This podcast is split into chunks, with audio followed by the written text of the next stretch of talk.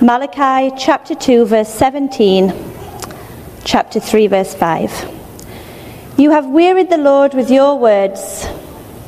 But you say, How have we wearied him? By saying, Everyone who does evil is good in the sight of the Lord, and he delights in them. Or by asking, Where is the God of justice? Behold, I send my messenger, and he will prepare the way before me.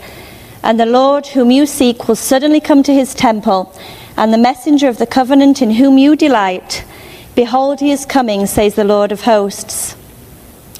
But who can endure the day of his coming, and who can stand when he appears? For he is like a refiner's fire, and like fuller's soap.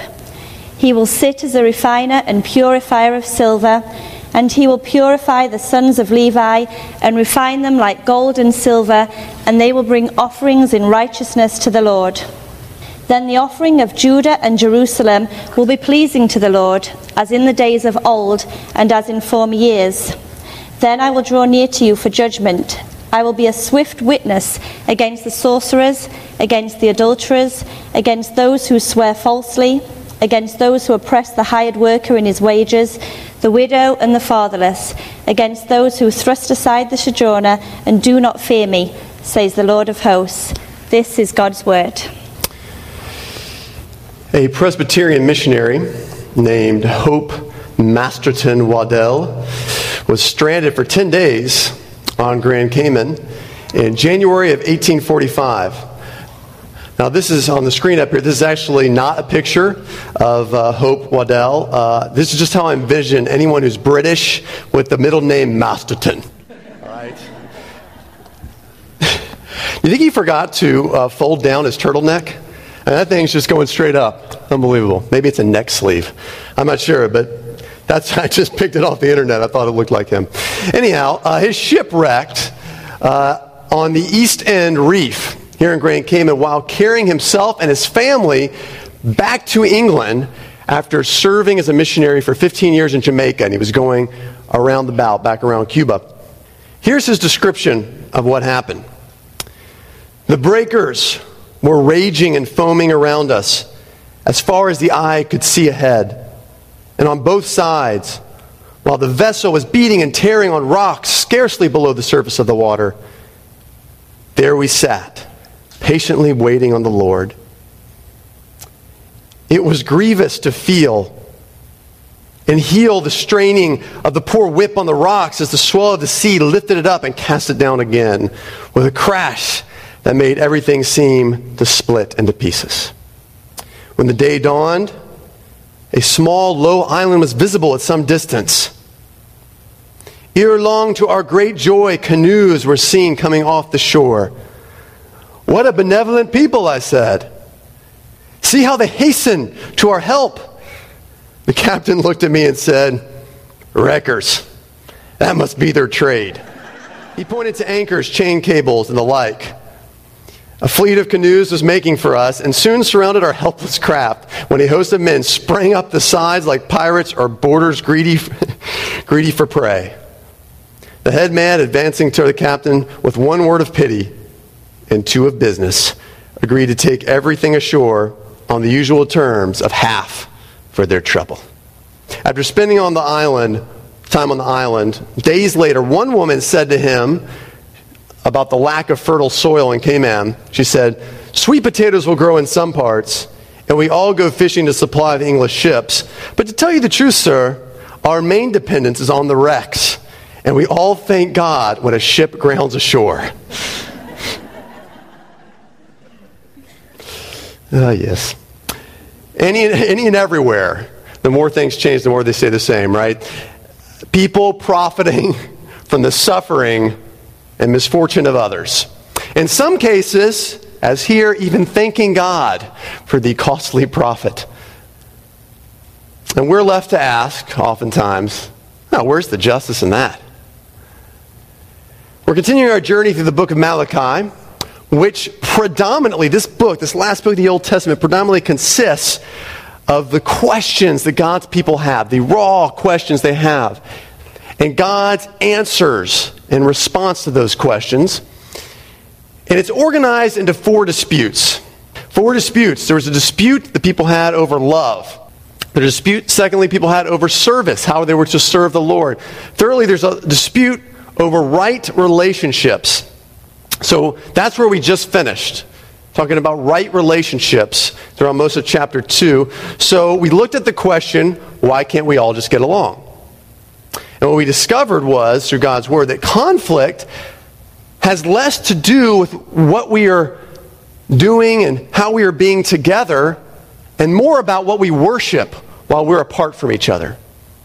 And so the, the idols that we bring into conflict or bring into situations and confrontations are often what causes conflict. We talked about the covenant. We have a God who, who builds relationships with people through covenants. And last week we considered why, God, do you not accept my sacrifice of prayer? Why don't you hear me, Lord? And God basically says, look at your marriage. There's a lack of faithfulness to your spouse. So your prayers fall on deaf ears. Fourth dispute we're going to be in today. Our final dispute, all right, and that is over what is just and fair. God's people don't feel like He's being fair. And our question this morning is this Where's the justice? In the world around us, where is the justice? Now, the way in which God's people, the Jewish people, ask this question is sort of doubly alarming.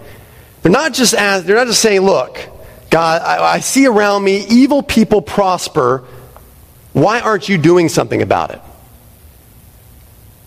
They're not simply asking that, but they're asking, why, why, God, are you the active patron of evil?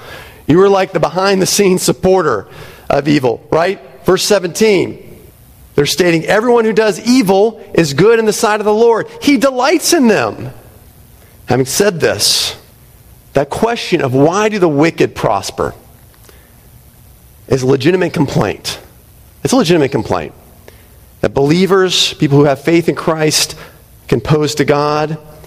And it's a major objection to belief that pre Christians, those who don't yet believe in God, and, and that they ask believers to respond to. God's so good, why do good things happen to bad people? How do we typically respond to this? Usually we don't. We don't. And on one level, that's the right response because there's no biblical statement that comprehensively explains the problem of evil and why this happens. Nor is there an airtight sort of explanation in philosophy and archaeology and science and, and history that can explain why this occurs. However, on another level, we can and should respond because God responds, as he does here in Malachi.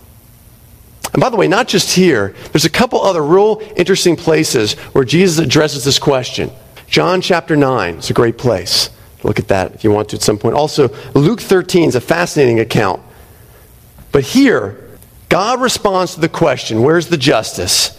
In this way Justice is a person who transforms injustice in its most common habitat, who thirdly will execute final justice. So that's where we're going this morning. Justice is a person who transforms injustice in its most common habitat and will execute final justice. So let's start from the beginning here. Justice is a person. We're going to go right through this passage. Let's start in verse 1. Behold, I send my messenger. He will prepare the way before me, and the Lord whom you seek will suddenly come to his temple. And the messenger of the covenant in whom you delight, behold, he is coming, says the Lord of hosts. God will send a messenger. This messenger is referring to a guy named John the Baptist. John the Baptist is the first prophet back on the scene after Malachi. It's Malachi and almost 500 years of silence. He prepares the way for the Messiah, for Christ. Secondly, we see the Lord will come to his temple. Now, this is important because in Malachi's time, there were basically no reports. There were no rumors going around about God's manifestations of glory coming to his temple. Now, in the old days, back in the day, their ancestors would see this in the temple. God would manifest his glory at different times and seasons. But in these latter days, just did not happen. It was just dead. It was like, it's like going to I, you know, I hate to put this analogy. It's like going to a dead church. All right, we're not beyond that without the Spirit of the Lord. But it's like going to a church where you, you know, you, you, get a sermon with some moral platitude about being a good person. You sing a few hymns. You have a potluck every once in a while. You go home and live your life the way you always lived it. This is kind of what the temple was like at this point, like the worship was like. And so for them to hear that, that the Lord would come to his temple, oh man, we want that. And that person would be Jesus the Lord. He would not only come to his temple, he would become the temple. Do you remember what he said? I'll destroy the temple. You're thinking he was an anarchist, right? You're going to destroy the temple. What? And then after three days, he calls it to rise again. Jesus became the temple. And so now we have access to God, not in a temple through rituals and sacrifice and this and that, but anywhere at any time through Christ. Finally, talks about this messenger of the covenant. And the messenger of the covenant would tell us about God's new covenant that we could approach the Father of justice directly. This is so important because justice came in a person, the person of Christ, because we can directly go to the judge and the jury. I want to clarify something here. This is the, the, the difference that Jesus makes. Many other religions appeal to a concept or a doctrine to help when you're experiencing injustice. Like Buddhism appeals to detachment from the world as a way as a means of ridding oneself of injustice. You gradually become detached from it. Or, or religion gives attempts to get justice through the manipulation of fickle gods, uh, like Wicca, which has become more popular in recent years, or neo paganism. Or they appeal to an impersonal God who will sort of arbitrarily weigh good and evil deeds on this scale of justice. Few of those things I mentioned are well and good, but when you and I are in real trouble, we appeal to a person for help. Right? So when my sons get their limbs or their heads stuck between pieces of furniture in our house, all right, which, by the way, occurs far more frequently, I'm finding, than it should. They don't try to detach their mind from the world to release themselves from suffering. Right? No, they cry out, Dad! Daddy, little help. And sometimes I say, You can get out of it yourself, son. Let this be a learning lesson. Other times I rescue them. You know, depending on the situation. But they ask for a person. If you're a female, lost in a patriarchal third world city, and it's getting dark outside, Right? You don't simply repeat a phrase you learned at the Power of Positive Thinking seminar. I'm good enough. I'm smart enough. People like me. I'm good enough. I'm smart enough. People like me. Right? No. You look for a trustworthy person who can help you. God saw injustice from people made in his image towards fellow image bearers, other people and injustice toward himself. So he sent a person. Justice is a person, is Christ, who transforms injustice in its most common habitat. I'm going to explain what I mean here. Verses 2 through 4, chapter 3, we're going to talk about. During the time of the prophets, when God's people lived, they had this favorite phrase. And I was trying to think of the equivalent of this. I didn't come up with a perfect idea, but it's sort of like the phrase, we're going to Disney World. All right, so you know, this is it. Like I repeat to our children, like if you're going to Disney World with your kids at some point, you make that trek, which is a difficult trek. We've made it one time. Uh, it's expensive. All right, but you to get them excited about saying we're going to Disney World, right? They had this phrase. It was like we are going to some great place and everything's going to be all right. And that was a phrase called the day of the Lord. People wanted the day of Yahweh, or it says here in verse 2, the day of his coming. They just wanted it to come. They longed for this day when the Messiah would come to right all the wrongs done to them and to bring justice where there was injustice that was done to them. They longed for this day. God's people thought it was going to be this magic pill, like this would kind of just solve everything for us. And God knew that. And so he says to his people here in verse 2, he says, Look, though, let me ask you a question. Who can endure the day of his coming? Who can stand when he appears? Now, God's people would probably say, well, not those meanies, you know, who, who interrupt me all the time and talk badly about me behind my back. And God, God is like, no, really think about this. You're saying you're pure enough, you're holy enough, you're just enough to endure my coming, the God of all the universe? Remember, your ancestors, when they thought I was coming or when there was even a hint of my presence, they would kneel down, cover their faces, and assume it was their last breath. But you're going to be all right. See where I'm going with this? The injustice is me.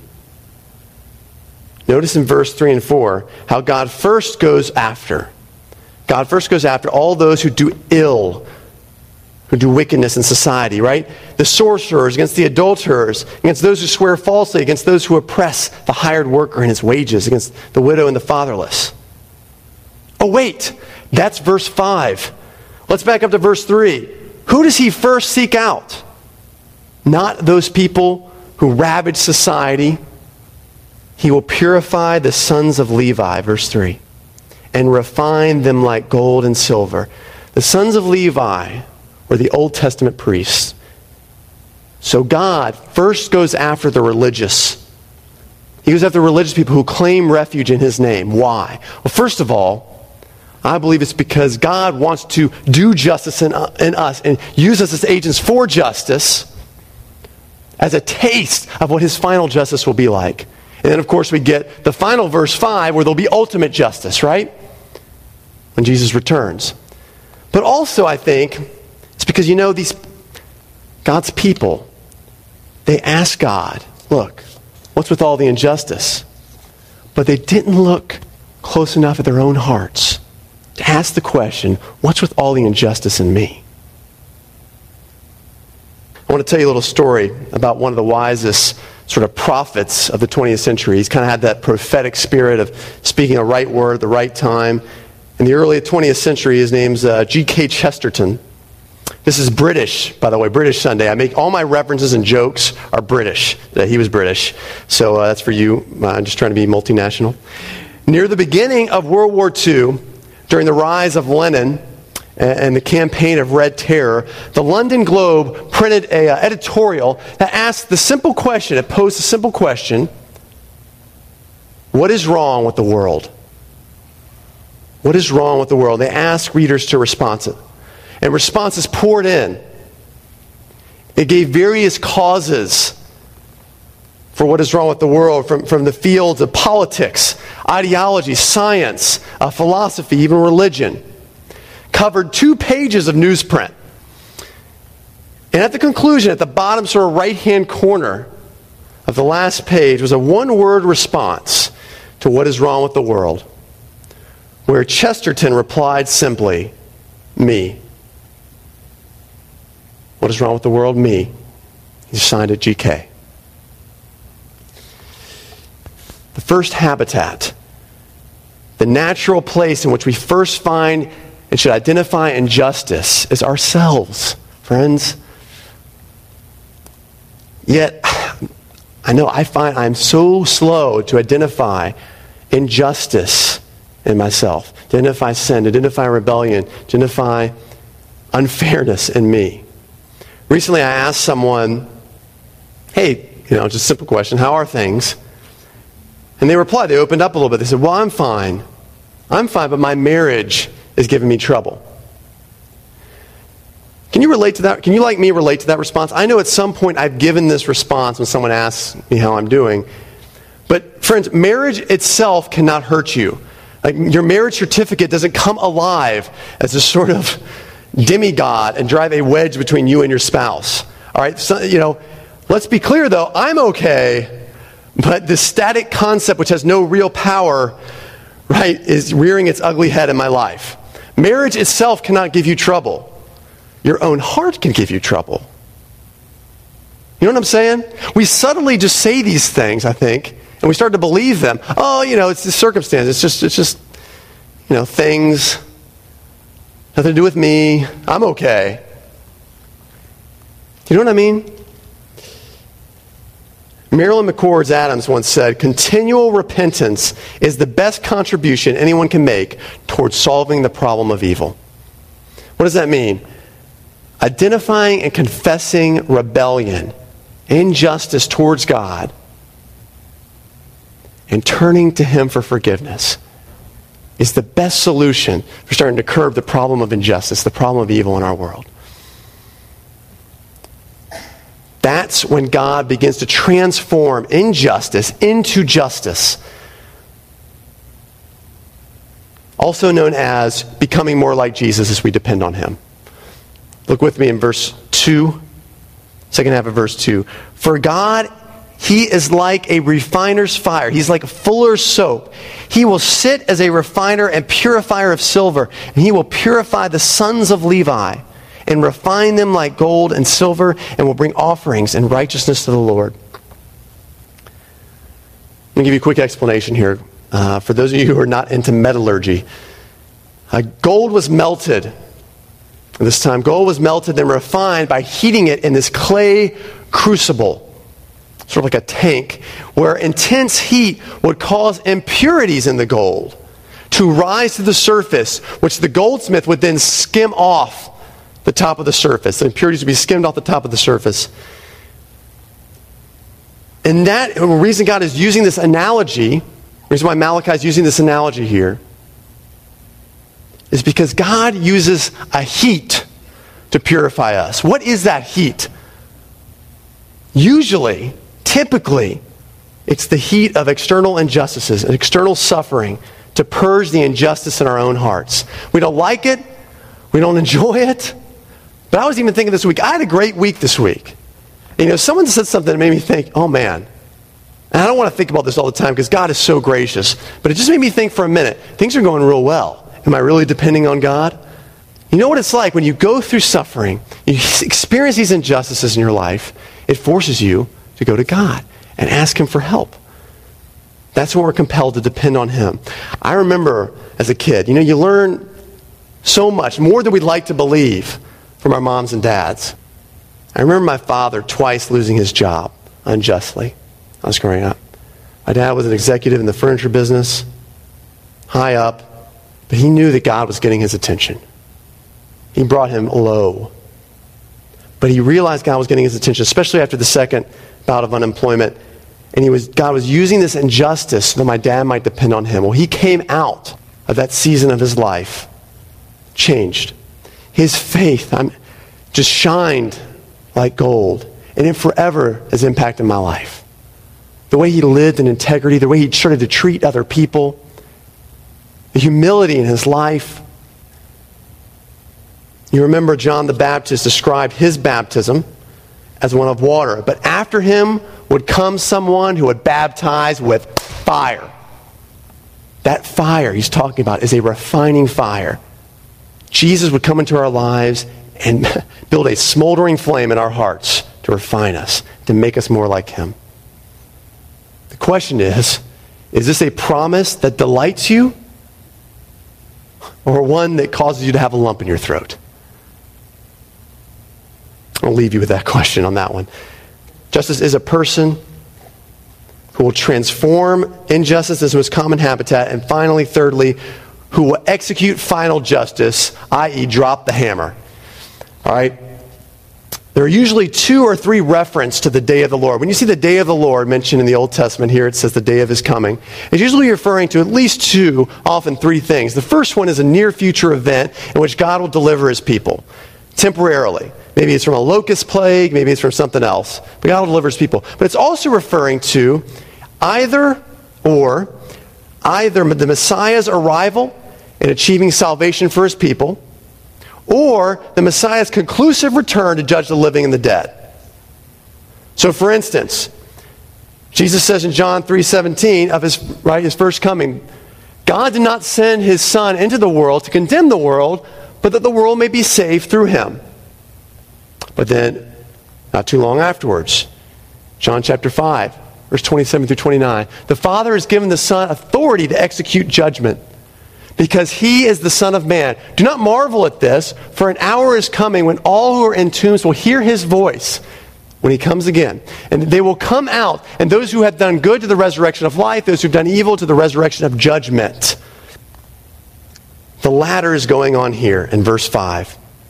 It's not so much that the people did this particular wicked act or didn't do this righteous act, but notice what the key is. They didn't fear me, says the Lord. Look at that in verse 5. They did not fear me. They did not trust me. They did not revere me. They didn't really see me as God of their lives. This is the final judgment. You know, when you hear final judgment, I know it's, it, it's, it troubles us. Isn't God a God of mercy? But, friends, I, I got to say this. I've said this once before. You can go back and listen more on this. There's a sermon Luke 16, 19 through 31, uh, back last year, still on the internet if you want to listen. I talked about why hell is good. The fact is, hell is good. It was created by God. And I know that's hard to hear, but one of the reasons hell is good, and is good to us personally in this life, is it satisfies an innate, an ingrained need for justice. We are all made in God's image. Genesis 1:27 says we're all made in God's image. So we find in us all of God's qualities, but in a lesser degree, much less degree, and also tarnished by sin. All right, a bit beat up by sin.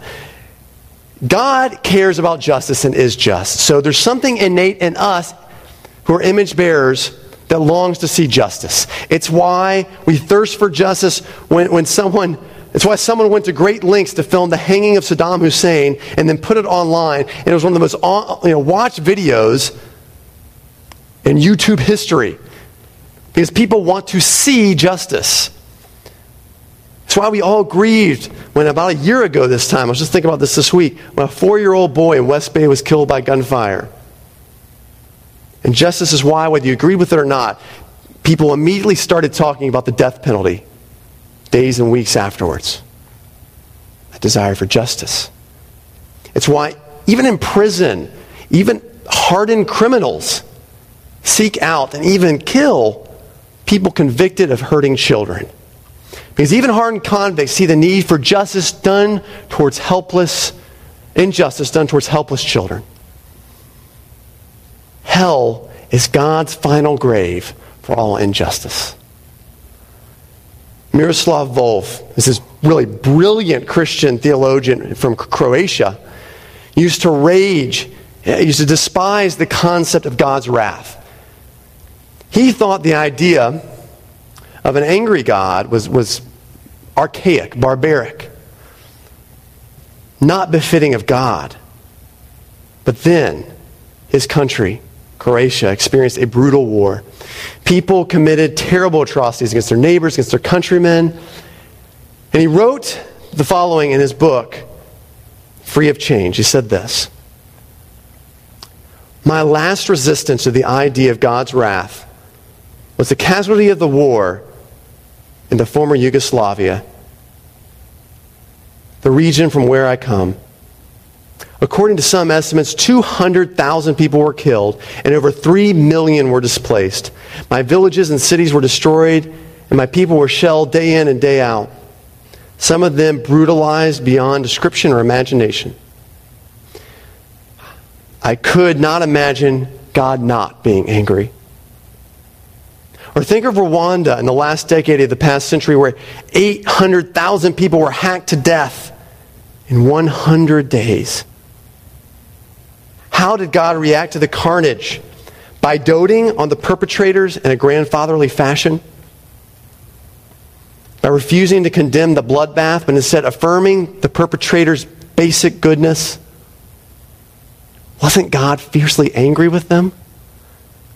Though I used to complain about the indecency of the idea of God's wrath, I came to think that I would have to rebel against a God who wasn't wrathful at the sight of the world's evil and injustice. God isn't wrathful in spite of being love. God is wrathful because he is love. How are we going to seek to implement this into our lives? Because we ask the question all the time where is justice? How do we apply this? I'll give you three quick ways. In the midst of injustice, go to the person. By the way, sorry, I know that was a heavy topic I just talked about, but is there anything more insufferable than constant complaining? I mean, have you ever said to yourself, there's only so many times I can hear my coworker talk about their broken coffee maker, right? In light of my problems, there's only so I can't hear about your barista problems. Or I can only pretend to care so much about the ninth reason you don't like the person you're dating. Is that you, by the way? You ever done that? Raise your hand, honestly. If so, if that's you, the Apostle Paul might remind you of a principle he mentions in Romans 7. And it is this that which you typically hate the most is also the thing you typically do the most. You ever notice that? The thing you tend to dislike in other people or in their actions is a thing that's often very present in your own life. Honestly, what did complaining ever accomplish? complaining to a person ever accomplish unless that person can actually do something about it. That's why God gives us Philippians 4, 6, and 7. Don't be anxious about anything, but in everything, present your request to God. That's why God gives us the Psalms to take that complaint directly to Him. I want to embarrass someone this morning a little bit. All right, I'm not going to normally do this. I want to embarrass my friend in a good way, my friend James Rawcliffe over here.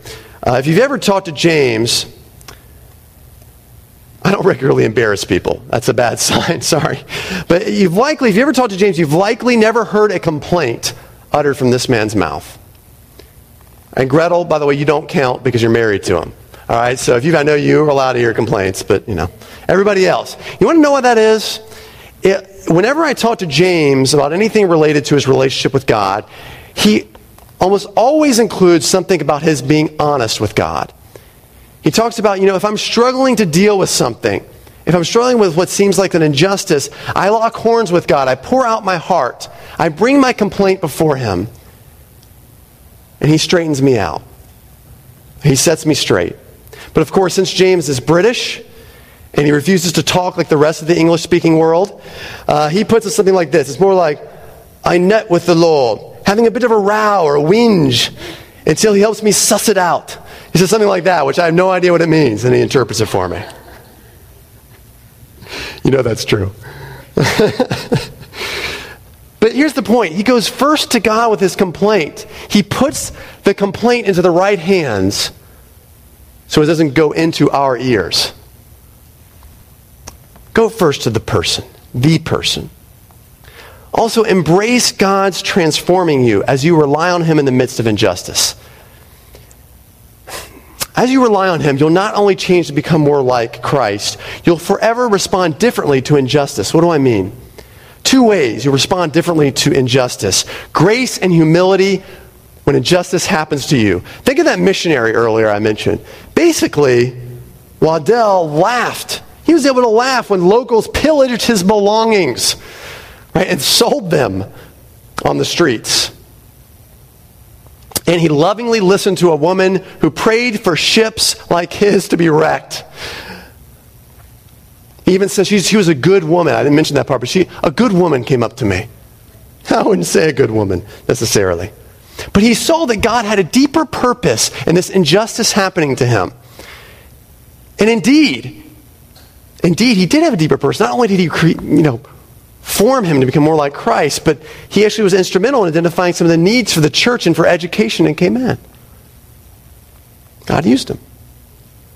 Second way we can respond differently in the midst of injustice, instead of theoretical posturing, you get a heart that breaks for others. Now, there's nothing wrong with wondering, man, why does God let this happen to me? Why does God let this happen to me? Why does God let other people? But your, your response does slowly begin to change when you see injustice happen. It's just a way of your heart breaks for people. God gives you tenderness of heart and compassion. You pray for them. You attend to their needs. Lastly, how do you apply this? How do you apply God's justice in a person as a response to injustice? Well, proclaim the cross of Christ as the wisest most sufficient solution to the problem of injustice. Friends, there is nothing like it. I don't ever want to tire of talking about this. It's brilliant. We have rebelled against God. All of us. I have rebelled against God, a holy God. He's perfect. Now, God could, you could argue could save us by loving us, sending a person through Jesus. Couldn't Jesus die on the cross and that's the way he saves us? Like, it doesn't matter who he was or what he did. No, because God is just. It had to be a perfect sacrifice. Jesus had to live a perfect life so he could die in our place and take on that wrath, take on God's judgment, take on the justice we deserved. Justice was satisfied so that mercy could be extended. Let's pray. Lord, this question is a difficult one. Father, we just wanted to look at what your word says about it this morning. Where's the justice in our world today? And Jesus, you have come in your person to bring it. You brought it ultimately on the cross. You gave us glimpses of justice in your life, in your ministry, when you healed people, when you brought people back from the dead. You wept because of the injustice, Lord. And ultimately, you died for it. Jesus, we are so thankful that you did. Now we can forever go to you, go to the Father with our plea for justice. Lord, we shared some humorous examples this morning, but I know that a number of us are dealing with injustices that are breaking our hearts, Lord, that are tearing apart our lives, that are consuming our thoughts day in and day out. We can go to a God who cares about that justice, who will deal with it and often intervene in life to take care of it. Or he'll allow it to sit and stay in our lives so that through it, he might help us become more like Jesus. But ultimately, we know who will finally deal with injustice forever. We praise that God. And Lord, Father, Yahweh, you are that God. We give thanks and praise to you. In Jesus' name, amen.